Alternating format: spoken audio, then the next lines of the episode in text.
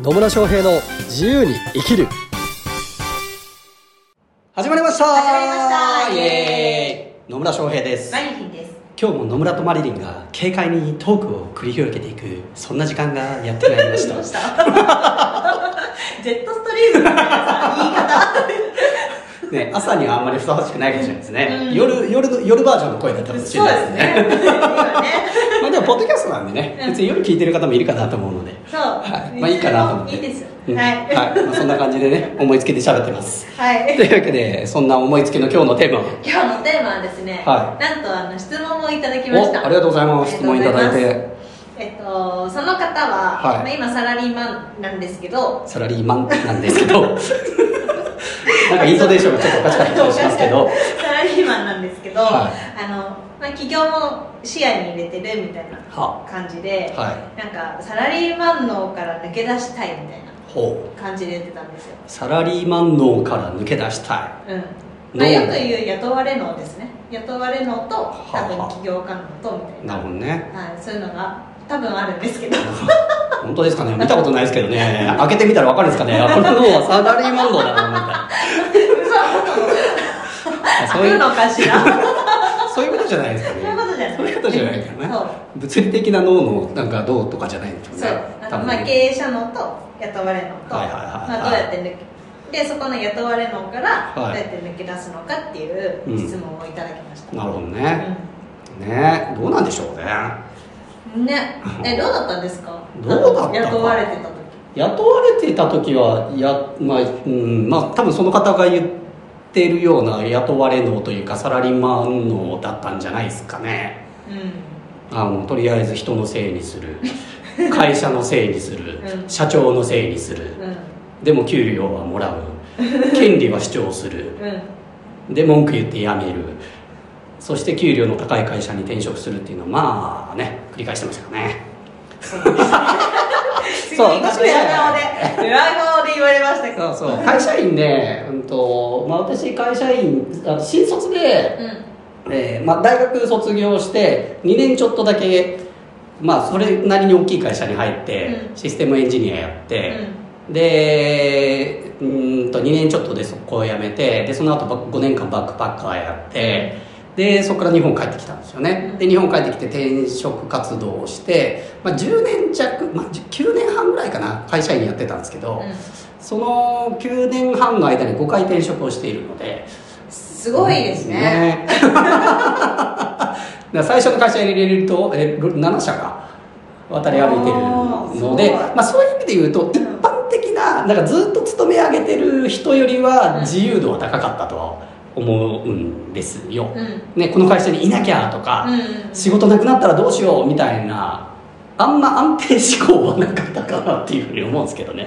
なるほど。なんですけど、うさっき言ったようにとはいえなんかね人のせいにしたりとかう社長のせいにしたりとかはよくしてましたよ。してたんですね。はい。こんな商品売れるかよとかね いける。してましたよ。社長バカだからこんなのできるわけねえだろ言ってた言ってた。そうなんですね。そうなんですよ。えー、えじゃあそっからどうやって切り替えたんですか？そこからどうやって切り替えたか、うん。会社辞めたからね。確かに。確かにうん。私の場合は副業から始めるとか一切なく、ん。いきなり辞めたんで、うん。自分で稼がないといけなくなったんでうね、ん稼ぎますよ。アホだね。アホじゃないです。思い切りがいいだけです。そうですね。なんでサラリーマンからのから抜け出そうと思ったら会社辞めちゃってもう独立するのが一番早いんじゃないですか。うん。っていうのは一つの方法としてはあると思います。そうですね。もうその環境に自分を置いてしまう。ん。うね。でもうやると決めたらやるみたいなね。でこうサラリーそうねそういう意味で言うとサラリーマンの、まあ、脳と社長脳っていう言い方がいいのかよくわかんないけど、何が一番変わるかっていうと全ての責任が自分にあるっていうことにうん。あの気づかざるを得なくなるっていうところですね。そうですね。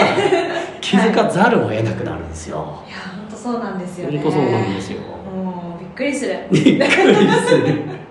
そうなんですよ。全部全部自分の責任なので、うん何をやるのか。うんだから働いててもいいし働かなくてもいいんですよ、うん。ね、全て自分で選択する、うん。まあ、ある意味自由なんですけど、うん。自分で選択できるので。ただそこにはもちろん当たり前ですけど責任も発生するっていうことですね、だからあの全然やらなかったら結果は出ないから売り上げは上がりませんだし、うん。でもまあややればとりあえず何かしらの行動すれば何かしらの結果が出てくるしそれでの責任は100%自分にあるんだなっていうこと。うんうんここに向き合わざるを得なくなりますね。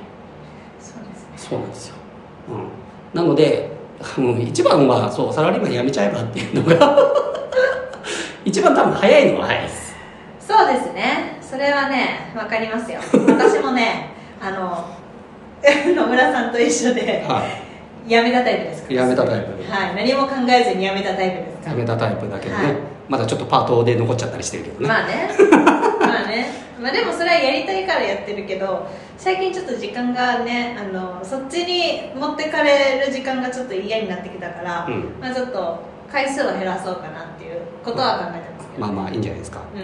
まあ、なので、まあ、一番本当サラリーマンのから抜け出したいんだったら会社辞めちゃう。もうき起業する。でもうね起業して本当独立しちゃうとですね給料日とかないんですね。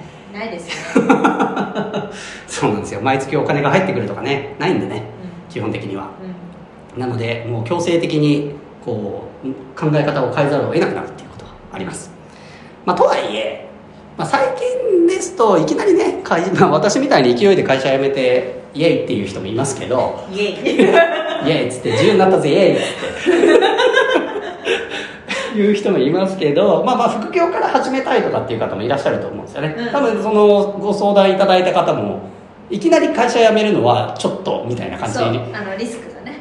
なんじゃないかなと思うんですよね、うん。でとはいええっとやっぱ考え方もう本当雇われてお金をもらういわゆる給料でお金をもらっているのと自分でビジネスをするってお金のもらい方が全く違うんですよ、うん給料でお金もらってるっていうのはある意味自分の時間を売ってるだけっていう感じなんですよね、うん。もちろんそこには自分のスキルとかノウハウとかうん。もういろいろあるんですけどでも究極的に言うと基本的にはおもう自分の時間を提供してればお金が入ってくるっていうシステムなわけですよ、ね、もちろんなんかね売り上げの歩合とかインセンティブがあるとかっていうのももちろんあるかもしれないけどでも基本はそうなんですよね、で一方自分でビジネスをするとじゃあ何に対してお金をもらうかって言って別に働いた時間が長いからお金をもらえるとかは関係ないんですよ。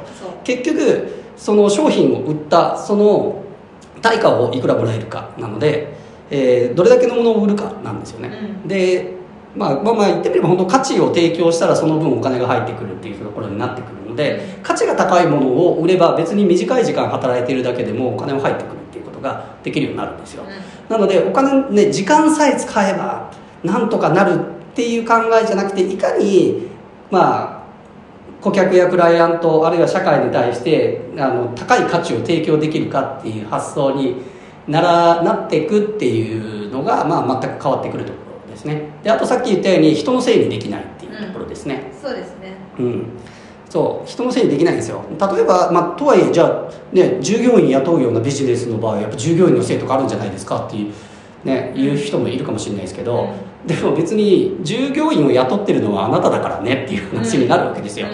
誰を誰と仕事するかとか誰を雇うかもそうだしどん誰を顧客にするのかお客さんにするのかっていうのも全て自分の責任なんですよ。うん。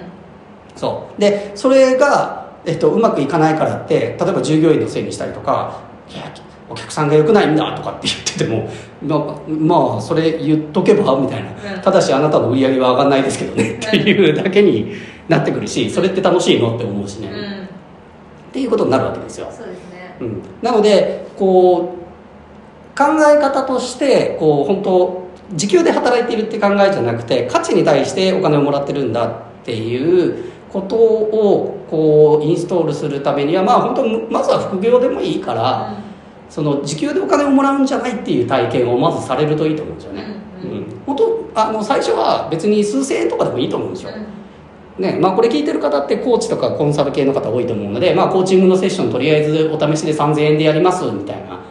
それでも別に構わないですよね、うん、でその経験をしてえでもなんかね例えば1時間のセッション3000円ですって言うとえそれって時給と一緒じゃないって思うかもしれないけど、うん。実はそれは全然違ってえっ、と何でもいいから時間を使ってれば、えー、と時給がもらえるっていうのと自分の力でその1時間3000円のセッションを売るっていうのは全く意味合いが異なってくるんですよ。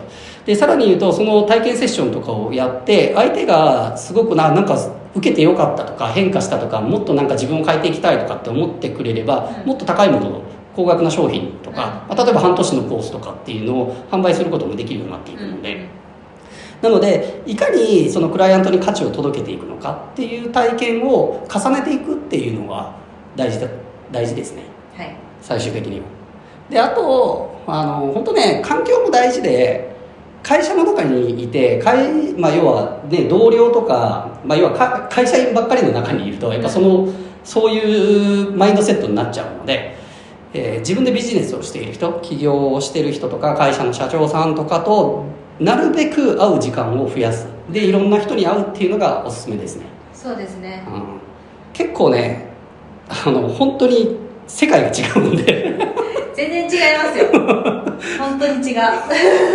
そう。なのでまあね一番のおすすめはもうさっさとやめろっていうのがおすすめなんですけど、うん、とはいえそこまで、えー、思い切れないっていう場合は、まあ、さっき言ったようにまずは本当自分の商品とかさまあ自分のじゃなくてもいいんですけどねだどっかから仕入れて売るっていう経験でもいいんだけど自分のビジネスとして顧客を獲得して販売をしていくっていう経験、まあ、価値を提供してお金をもらうんだっていう経験をしていただきたいのとあとそういう社長だったりとか経営者あるいは起業家と出会える場所になるべくね、えー、足を運んで、いろんな人と交流を深めて話を聞いていくとまあ人間って本当ね環境によって全然考え方とか変わってくるので、うん、まあ、そういうね社長とか経営者のそういうまあ交流会とかもねいっぱいあるので、まあ、私も交流会やってますし、うん、まあ、興味あるんだったら「え野村さんの交流会行ってみたい」とかっていうふうに連絡いただければですね私の交流会にまあ会社員の方が来るっていうのはゼロじゃないですけどほぼいないんで、うん、そうですね、うん、ほぼみんなね、えー、自分でビジネ自分でビジネスやってる人なので。まあ、そういう人たちとね多く関わっていくとあ本当会社員と全然違う考え方なんだなとかこんな考え方もあるんだなとかこんな商売もあるんだとかね、うん、いろいろなことに気づけると思いますので、うん、まあ、ぜひですねそういうこれまでと違う環境に身を置くっていうのを、まあ、ここはおすすめになってきます、はい、はい、そんな感じでよろしいでしょうかねよろしいと思いますよろしいと思います、まあ、はい、その質問者さん、まあ、聞いてねまあ、ぜひ実行していただければと思います。はい。というわけで、今日も最後までお聞きいただきありがとうございます。ありがとうございます。またね、疑問とか質問、コメントなどありましたらコメント、メッセージいただければと思います。はい。それではまた次回お会いしましょう。さよなら。